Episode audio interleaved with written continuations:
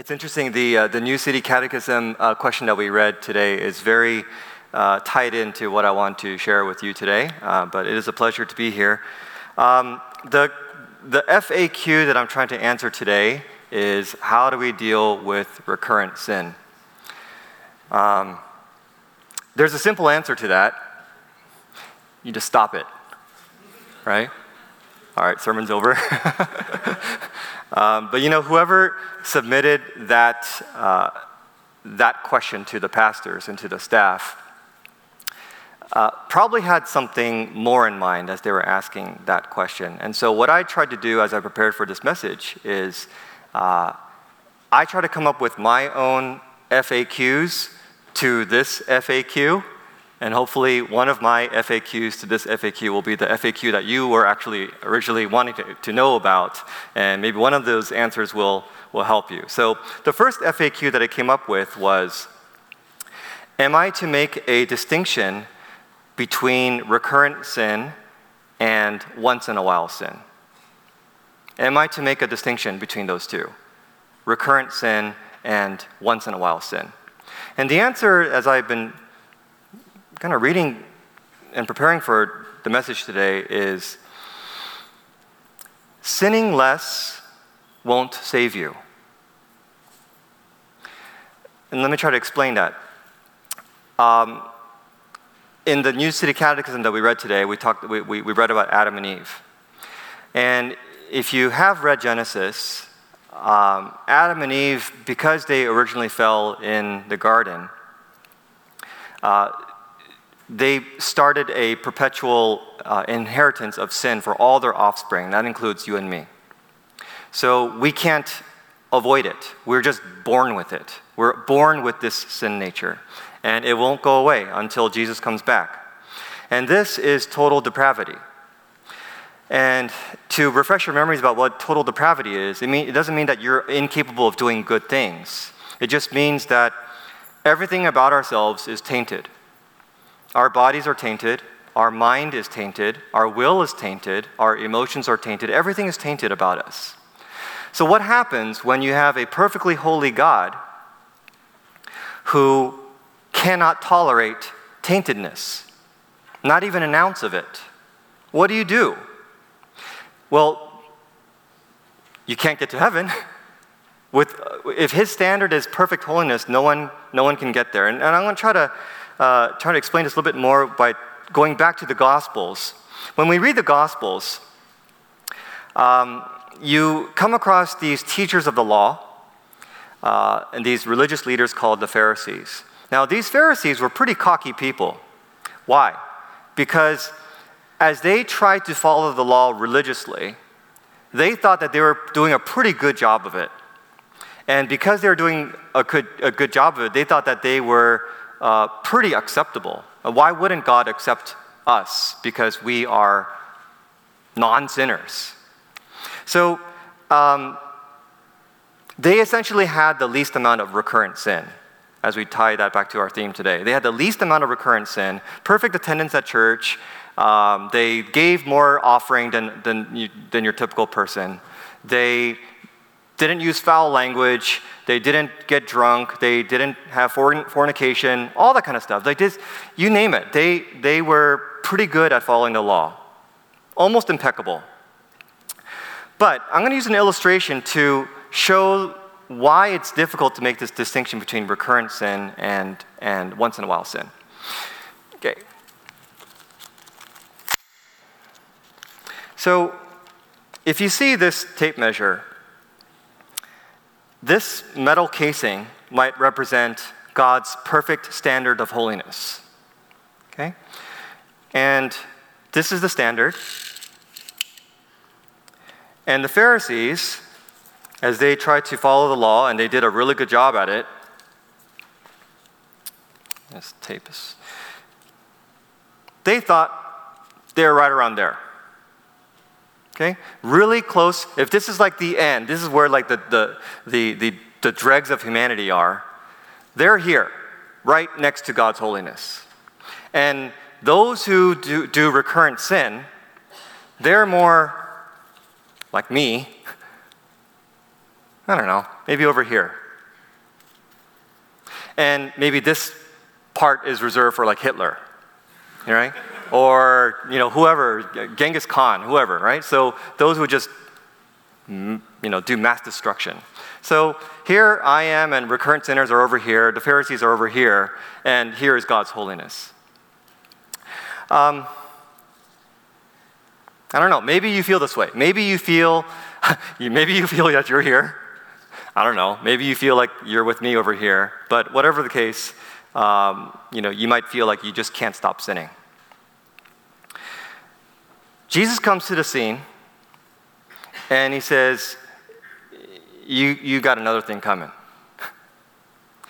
Um, I'm going to set the record straight for all of you. The standard of God's holiness cannot be met by following rules as good as you can. It cannot be met by avoiding sin more than the next person. It cannot be met by getting better at sin every single year, at, at, at avoiding sin every single year. His standard is so um, scrutinizing that he looks into the heart, not just your behaviors. The Pharisees are pretty good at their behaviors. But he's basically saying, I'm looking straight into your heart. I know what you think about. I know the impure thoughts. I know the, the, the rage that you have against your fellow brother or sister. I know that you feel that you're superior to other people. I see you not trusting God 24 7. And he really means it 24 7. That's the kind of standard that you need to have to be matched up with him. So you Pharisees think that you're close to this standard when in fact,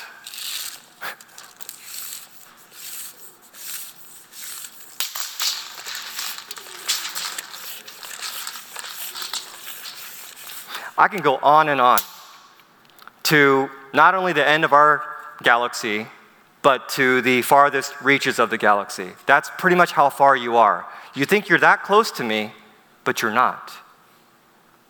So, the point I want to make about this particular FAQ is Am I to make a distinction between recurrent sin and once in a while sin?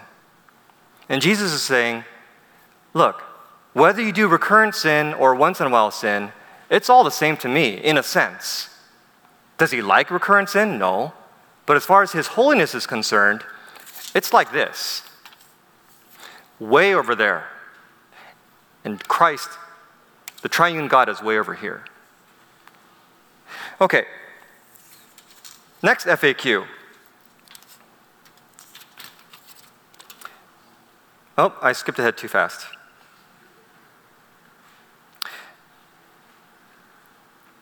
In our first scripture text, um, I want you to hear, as Paul comes to grips with this reality, I want you to hear the despair in Paul's, uh, Paul's words. So if you go to our first scripture, which is Romans chapter 7, we're going to start with verse 21. This is what Paul says Romans chapter 7, verse 21. So I find it to be a law that when I want to do right, evil lies close at hand. For I delight in the law of God in my inner being but I see in my members another law waging war against the law of my mind and making me captive to the law of sin that dwells in my members. Wretched man that I am, who will deliver me from this body of death? Let's pause there. Paul, even as an apostle, someone who came face to face with Christ, someone who was inspired and commissioned by the Holy Spirit to give us instruction, couldn't meet Jesus' standard. Jesus' standard, if you will recall, he says to, to the people, Be perfect as your heavenly Father is perfect. Paul says, There's no way I can do that. Absolutely no way. So, who's going to deliver me from this body of death? Who in the world is good enough? Who can be approved? So, the question again is Am I to make a distinction? And the answer is sinning less won't save you. It's not even, it's not even going to earn you brownie points. Not when it comes to the holy standard of God. So here's a, here's a second FAQ Will God judge me, punish me, hate me, think less of me, disown me for my recurrent sin? And the answer is no. These awful consequences were given to Christ. And instead, we will be given a righteous standing, even as we recurrently sin. When Paul, in his despair at his own recurring sin, asks, Who will deliver me from this body of death? he answers his own question. And I recommend that we do the same. He says, Thanks be to God through Jesus Christ our Lord. Why? Because if you read on, Romans chapter 8, starting with verse 1, this is what Paul continues. He says, There is therefore now no condemnation for those who are in Christ Jesus. For the law of the Spirit of life has set you free in Christ Jesus from the law of sin and death. For God has done what the law, weakened by the flesh, could not do by sending his own Son in the likeness of sinful flesh and for sin, he condemned sin in the flesh in order that the righteous requirement of the law might be fulfilled in us, who walk not according to the flesh, but according to the Spirit. So, some theologians call this double uh, imputation. And so, if you see this tape, tape measure again, oh, I, I really stretched this out, didn't I? Okay. let me re- reduce this a little bit just so I can manage it a little bit better. But again, this is like Pluto, okay? Okay, so if Christ, this is Christ, okay? If Christ is at the casing, if Christ is one with the triune God at the casing, and he sees what's happening over there people squabbling over who's better, who's less of a sinner, all that kind of stuff. He's over, he's over way over here at the, at the perfect standard of righteousness and holiness. By taking on human flesh, he decides to leave this there and walk all the way over here. Am I out of the, am I out of the camera here? okay. And he decides to become the dreg of humanity.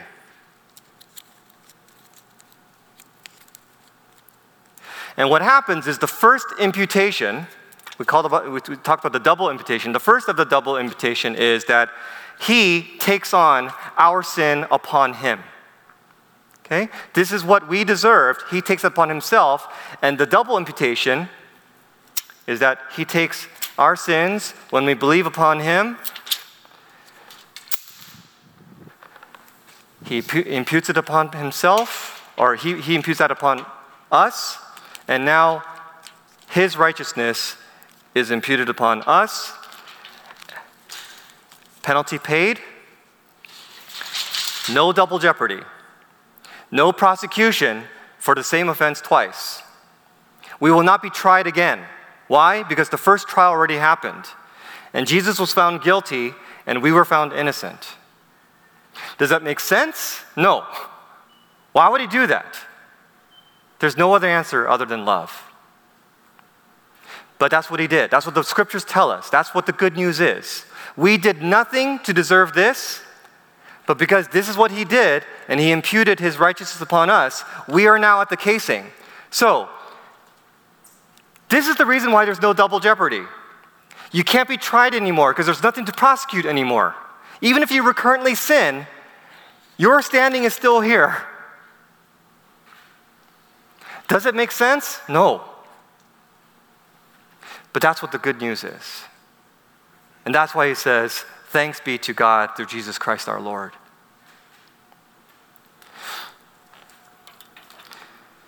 And we all know that on the third day, Jesus rose from the dead. And he didn't stay there. He came back to the casing, and there he will wait until the, the, the, the, time is right, the final day, when He will take all of us with Him. The Holy Spirit has sealed us, made sure that our salvation is guaranteed, and we will spend eternity with Him forever. If our recurring sins, this is, this is the next FAQ. If our recurring sins are paid for in full, is it okay to keep sinning? If our recurring sins are paid in full, is it okay to keep on sinning? The answer to this one is quite the opposite. Quite the opposite. It's not okay to keep on sinning, but not in a salvation sense, not in a what if I get punished by him sense. It's more, of, it's more like this When we encounter Christ in such a way that we understand what he has saved us from, and when we intentionally abide in him, we start to get to know him. We start to get to know his ways, his heart. We, we, we understand how he views sin as well. And so, what happens is when we abide in Christ, we start seeing more clearly what sin is and what sin does. It's no longer something that, like, oh, why can't just God just leave me alone so I can have a good time? It's, oh my God, sin is that ugly? Sin is that destructive? Sin is that heinous to him? And so, like an athlete, and I'll get to this scripture, like an athlete, what we're supposed to do is supposed to, we're supposed to train hard to keep things from hindering us from winning the race. Okay, so let, let's go to our second passage, 1 Corinthians chapter 9. 1 Corinthians chapter 9, starting verse 24. Paul says this Do you not know that in a race all the runners run, but only one receives the prize? So run that you may obtain it. Every athlete exercises self control in all things. They do it to receive a perishable wreath, but we an imperishable wreath. So I do not run aimlessly. I do not box as one beating the air, but I discipline my body and I keep it under control, lest after preaching, to others, I myself should be disqualified. So when Jesus saves us and he gives us his righteousness, he also gives us new eyes to see. He gives us a new mission in life. Things like sharing the good news, things like uh, being his ministers of mercy. Um, When we abide in Christ and we have these eyes to see, we find in God's word that marriage has a high calling. And I want to talk about marriage just for a second, just because, you know, I'm one of the, I'm, I'm a, marriage and family therapist. So we find in, in Scripture that marriage has a high calling.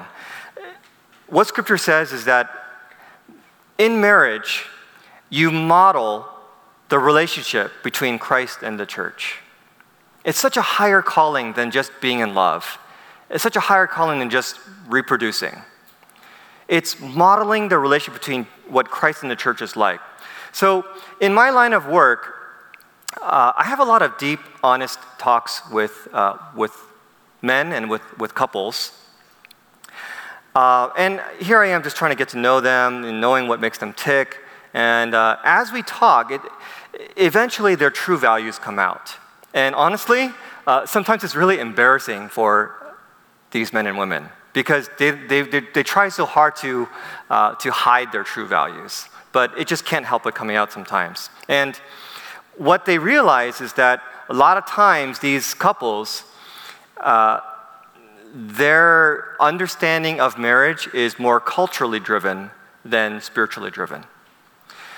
Um, what do I mean by that? Sometimes these couples, they find that um, one or both spouses would find that uh, uh, their marriage is, is, is, is meant to try to satisfy their parents' whims, right? Whatever their parents want, they do that to satisfy the parents, and that's what their marriage is based upon. Or maybe uh, they, they, uh, they try to get married to, to prove to themselves that they are lovable, to prove to themselves that, they are, that, that, that they're worth something, right? And so here they are, you know, I finally made it in life, I'm married, and then, you know, um, a lot of things happen in, in marriage because, you know, two sinners get together and Um, it gets nasty sometimes. What happens though is if you hang on to these cultural values, um, if one of those cultural values gets threatened, such as, oh, my parents aren't getting satisfied by you anymore, if it gets threatened, then one spouse is going to start getting controlling of the other person. You better get in line with this value of mine. Why? Because this is what, this is what marriage is all about, is to satisfy my parents. Or it's to make me feel like I am something. So the whole notion of the marriage being a, a, a, a mirror, a, a model of Christ in the church, gets completely lost as they allow their cultural definitions of marriage dominate. We, I see it all the time. And uh, I, I, help talk them through um, these sorts of issues that uh, you know, we can all be on the same page. And sometimes these couples have amazing aha moments. That's when they realize that their marriage has spiritual dimensions, spiritual uh, components that they never realized before. Um, and then when they do realize this high calling of marriage, uh, they see their marriage as something very precious to protect. And so they grieve about how they sin against their spouse. Again, if, if you have the cultural definition of you got to satisfy my parents, they're not to grieve that their spouse is unhappy. They're to be like, no, you better grieve. You better be unhappy because you're not doing what my parents want. But if you have a spiritual dimension to it, you are grieving that you are hurting your spouse. Very, very different.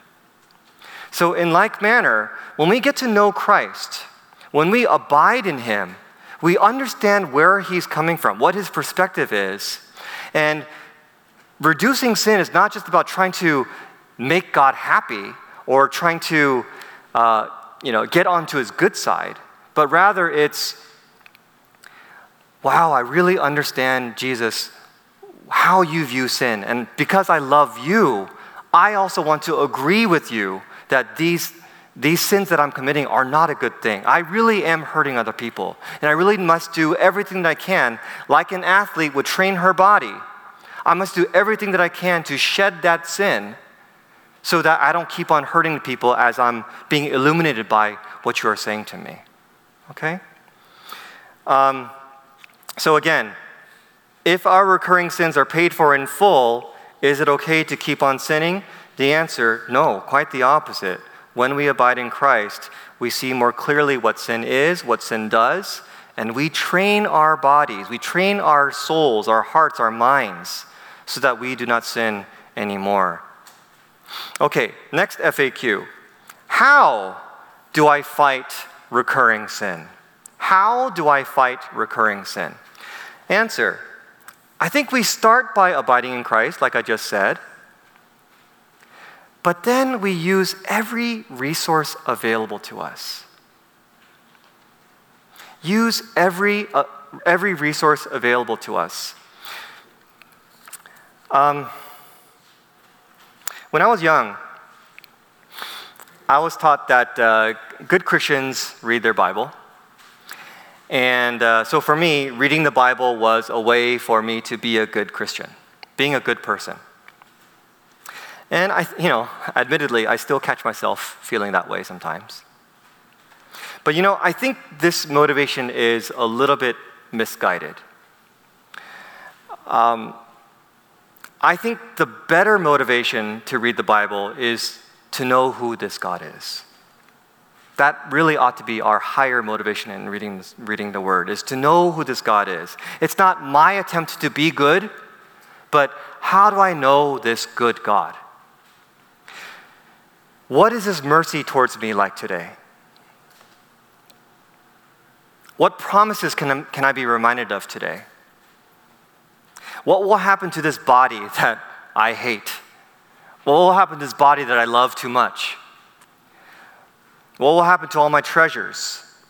What kind of destruction does my sin cause to other people? So you start by abiding in Christ, you know Him better through His Word, you talk to Him in prayer, and you start thinking outside the box.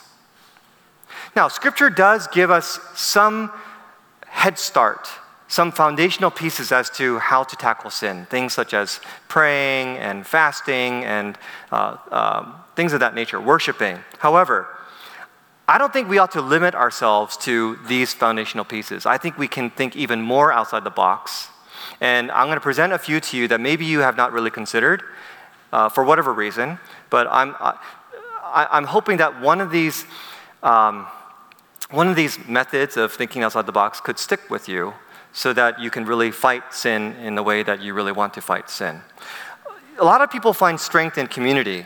You know, Ecclesiastes, Ecclesiastes chapter 4, verse 12 says, uh, A cord of three strands is not easily broken. And as we kind of uh, jump upon that thought, um, I don't know about you, but uh, confessing sins to other people can be a really, really scary thing. But I would say this even as the Bible encourages us to confess our sins to, to one another, I don't think the Bible is saying to us, confess your sins to unsafe people. And what do I mean by unsafe people? I mean, don't confess sins to people who are going to gossip about it. Don't confess, don't confess sins to people who are going to judge you and to think bad things about you. Don't confess sins to people who are going to have like a nothing reaction towards you. Um, I, I'm betting, I'm guessing that uh, some or maybe many of you have been burned one, once or maybe more times in your past when it comes to maybe revealing a, a, a sensitive thing to another person in the church and it was not met in the way that you really hoped for. It wasn't met in a healing way.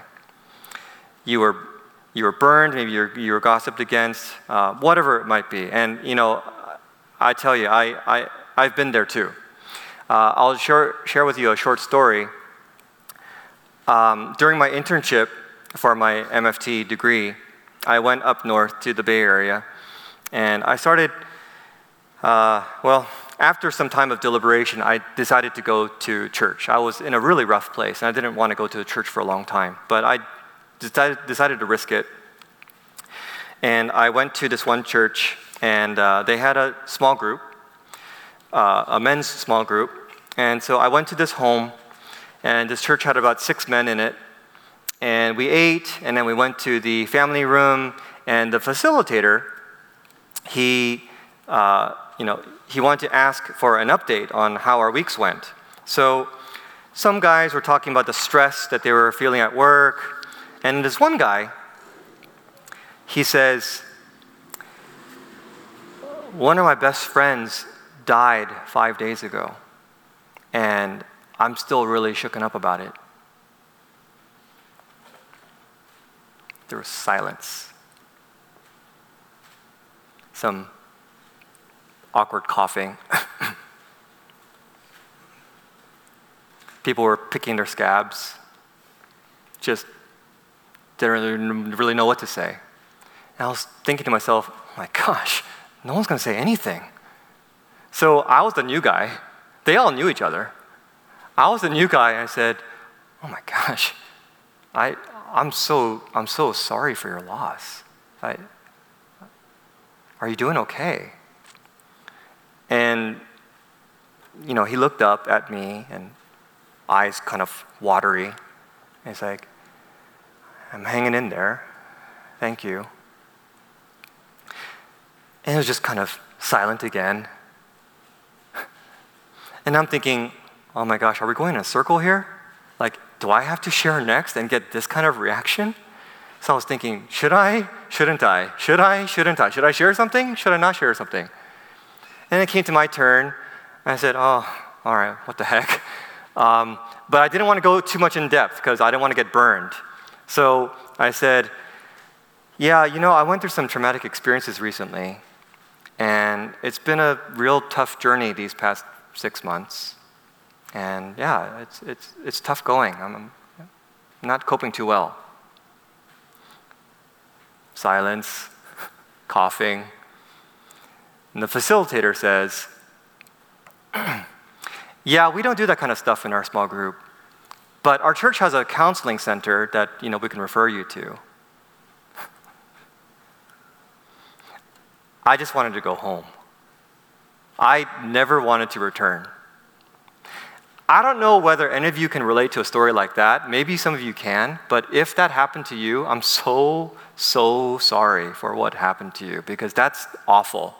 That's not how our confessing of sins and our confessing of struggles ought to be met by another, especially by another fellow believer. In fact, maybe sometimes non believers will have a better reaction than that. But if that's what happened to you, I'm so, so sorry. But what a difference between that group that I went to up in the Bay Area and my Pasadena small group uh, here at CCSC. It's, it's just night and day difference. In our, in our, in our small group, we, we really do share about things that we're struggling with. We confess our sins to one another. It is, um, it's, it's, it's, a, it's a beautiful thing. And I hope that's, that's what's happening in your small group as well. But what if you don't have safe friends? What if you are here at church and you don't have those type of small group? What if you don't have that one go-to person to talk to you about your sins? What if you don't have that? And I'm guessing maybe some of you don't, don't have that. Well, this is another outside the box thinking. Um, CCSC has care counselors who have willingly volunteered themselves to be that person to hear what you're going through and to care for you. Do they have professional training? No, but they are their, their, their, their hearts are geared towards really wanting to hear you out and walk alongside of you.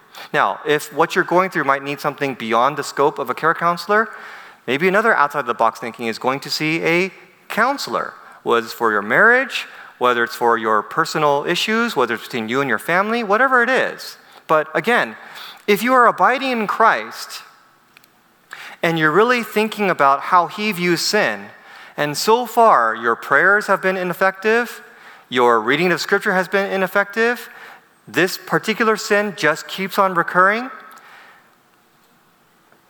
maybe it might be an option for you to think outside the box and see could there be something that I can use to augment this foundational uh, pattern of, of living my spiritual life in order to do something that I can train my body like an athlete would train her body?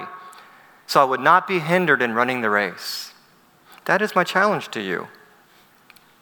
It's a tough challenge though, because you know, you think people hate going to the dentist, people hate going to me. they hate going to me. Why? A lot of times comes because of their parents' teachings.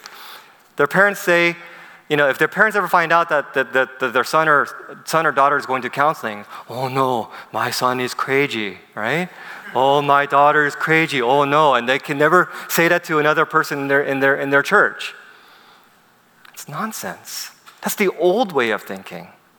The new way of thinking is Christ has taken our shame away. And you're not crazy for, for, for going to a counselor.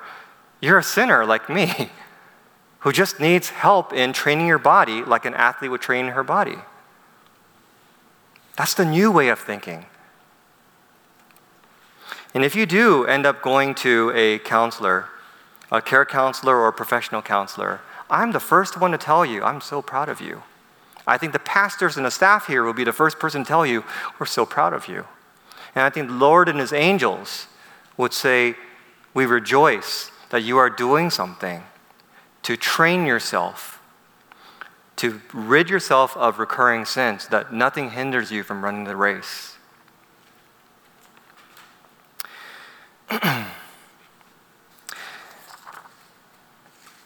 Perhaps you are recurrently sinning, and maybe you do have a backstory. I don't know what that backstory might be. Maybe your backstory is similar to mine. I, I shared my story of grace uh, here at CCSC, and I also, also shared my, my testimony on, on my podcast.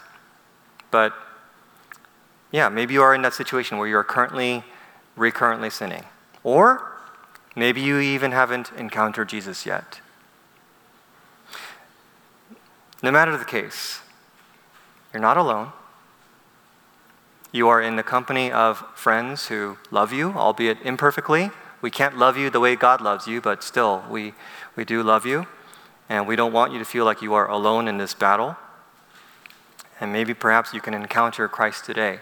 Maybe you can abide in Christ today, that your